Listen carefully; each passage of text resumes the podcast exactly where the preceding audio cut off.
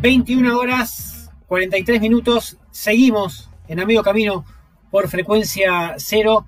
Y así como hicimos el cierre del año y ahora hacemos la apertura del año, otra vez en el medio hay 7 días de diferencia, no cambia nada, pero lo que sí puede llegar a cambiar es que este, el 2021, al menos el semestre, tenga alguna leve esperanza de recuperación o incluso al revés, volver a tener un estado bastante complicado de, relacionarse con la gente, de volver a aislarse o por lo menos entre marzo y junio eh, sufrir unas consecuencias como las hemos sufrido el año pasado en algún pico o no de la pandemia. Es un año en definitiva de incertidumbre, pero para eso tenemos que hablar con los que saben. Luis Barrera, buen año, bienvenido, ¿cómo te va?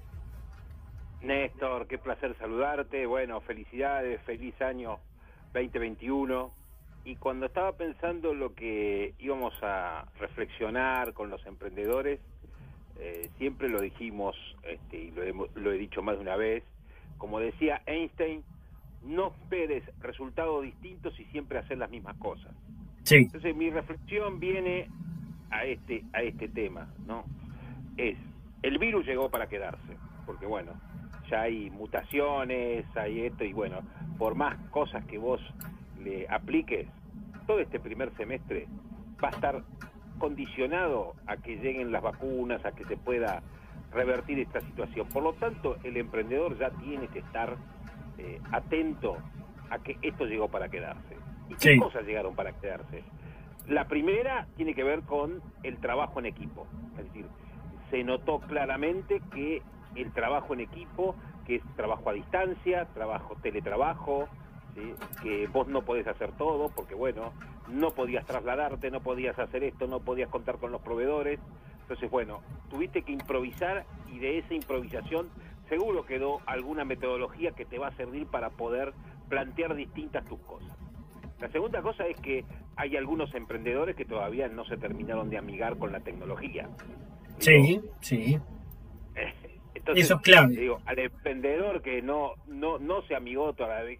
Mirá, este, digo, yo tengo un socio que este, estamos en el 2021 y todavía no maneja el WhatsApp. ¿viste? Es un dinosaurio que le estamos tratando de domesticar, digamos, para que, bueno, pero ya hoy eh, no tener un celular que lea un código QR, porque cuando vos vas a cenar tenés que leer la carta bueno, vos después preguntar a, Rosita, ¿no es cierto?, en otro momento, que es la especialista, vos vas hoy, ya no hay más carta, tenés que tener un teléfono que lea una carta en código QR. Sí, totalmente. Entonces, es decir, la tecnología llegó para quedarse. Sí. A los emprendedores que no no están en esta en esta no sintonizan esta frecuencia, bueno, muchachos, van a quedar afuera del mercado. Sí, eh, la tercera cosa es que, eh, bueno, eh, los costos dominan al mundo y hoy cada vez más tiene que hacer los números muy finitos. Es decir, hay tecnologías que funcionan y hay tecnologías que no funcionan. Entonces, eh, lo comprobamos el otro día pidiendo eh, este, a un lugar donde vamos siempre a comer, que queda a tres cuadras de casa, y lo pedimos directamente. Entonces me dice, bueno, si lo, lo enviamos nosotros y ustedes llaman directamente y no por la aplicación, le hacemos un descuento. Y después yo pregunté, pero digo, ¿por cómo? ¿Por la aplicación? No, porque lo que pasa es que la aplicación a mí me cobra un 25%. Exacto. Si yo lo vendo directamente este, y le hago un 10%, todavía me ahorro un 15% que me permite mantener este, el cadete. Sí, sí, sí, sí, sí. Bueno, eh, digo también porque la tecnología tiene su costo. hoy por hoy ya lo que te va a diferenciar es el número finito. ¿sí? La famosa sintonía fina, bueno, hoy tenés que estar con el número muy afilado. Pero esta es tarea del emprendedor, no es delegable. Es decir, eh, los números no pueden ser delegables. El, emprendedor tiene el número en la cabeza. Y lo peor que puede hacer otra, otra actitud muy común en los emprendedores es, bueno, no, mejor no hago los números porque me fue tan mal que si hago los números me suicido. ¿No? Sí. Esta es una, una costumbre muy arraigada, ¿no, muchachos? Al contrario, hay que hacer los números para ver en dónde puedo poner la tijera.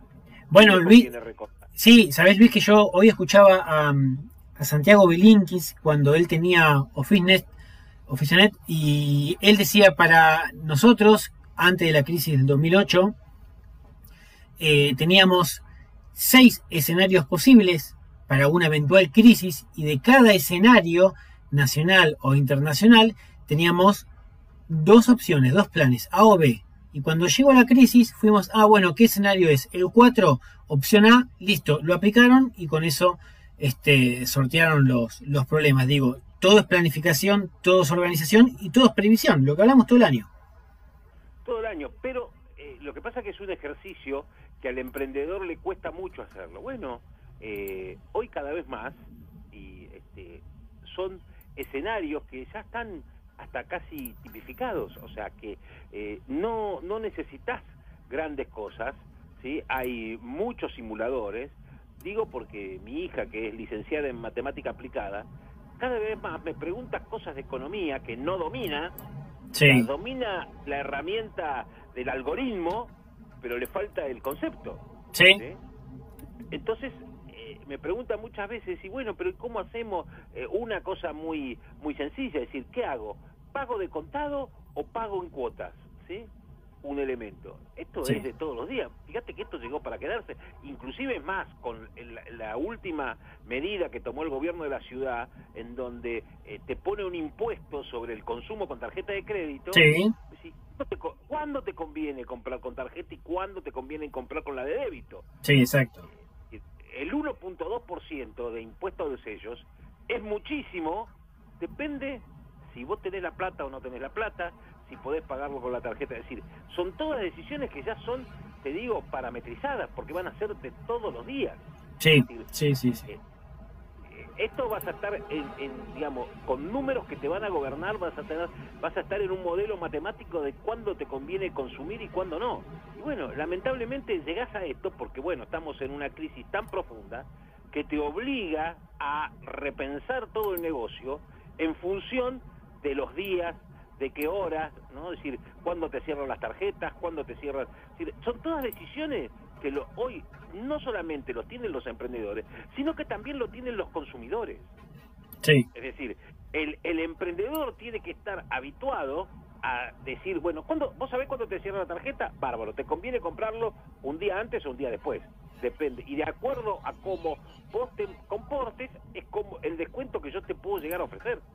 Exacto. también eh, es cuando cobro y cómo cobro. Sí, sí, por eso Luis, es tan importante, eh, alguna vez lo hemos charlado, de que en la primaria, tercer grado, cuarto grado, quinto grado, una materia obligatoria sea educación financiera y, que los chicos aprendan a relacionarse, a vincularse con el dinero. No es un tema, una cuestión material, es una cuestión de formación, de instrucción, que esto viene muy bien para lo que después se desarrollen.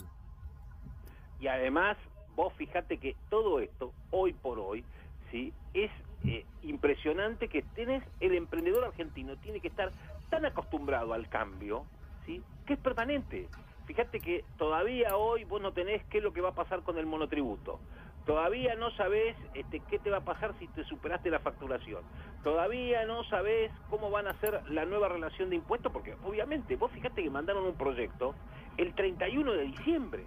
Es decir, para el 2021, el último día del año. Es decir, eh, sí, todos los gobiernos están improvisando y están haciendo sobre cosas sobre la marcha, ¿qué le queda al emprendedor? Sí, sí, sí, sí.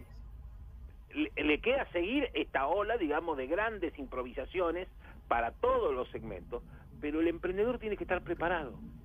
Es decir, ante esto, lo volvemos a decir, eh, muchachos emprendedores, los que no saben, aprendan a jugar ajedrez porque me lo decía un viejo maestro, ¿no? Cuando decía cómo aplicábamos el ajedrez a los negocios. no es lo mismo jugar con blanca que jugar con negra. Y la amenaza, ¿sí? Vale tanto como la jugada. ¿Qué era un juego? Son dos conceptos que vos tenés que aprender y decir, bueno, entonces la amenaza en este caso es, ¿qué es lo que hago? ¿Cómo me conviene relacionarme como un cliente? Y a tu ¿sabés cómo te conviene? Donde tu cliente también gana. Tenés que vos siempre especular con esta, decir, ¿cuál es la que más le conviene a tu cliente? Porque si le conviene a tu cliente y vos le enseñás a tu cliente que le estás haciendo ganar, en el largo plazo vas a tener clientes más satisfechos y vas a seguir ganando. Porque si vos podés sacar una ventaja temporal de un cliente, pero ese cliente no vuelve. Y vos te acordás de una vieja propaganda que decía, lo importante eh, no es que venga, sino que vuelva. Más claro imposible lo dijo Luis Barrera. Luis, así arrancamos el año y nos reencontramos en siete días. Un gran abrazo, Néstor. Muy amable. Abrazo grande. Ahí estaba Luis Barrera, aquí en A Medio Camino, por frecuencia cero.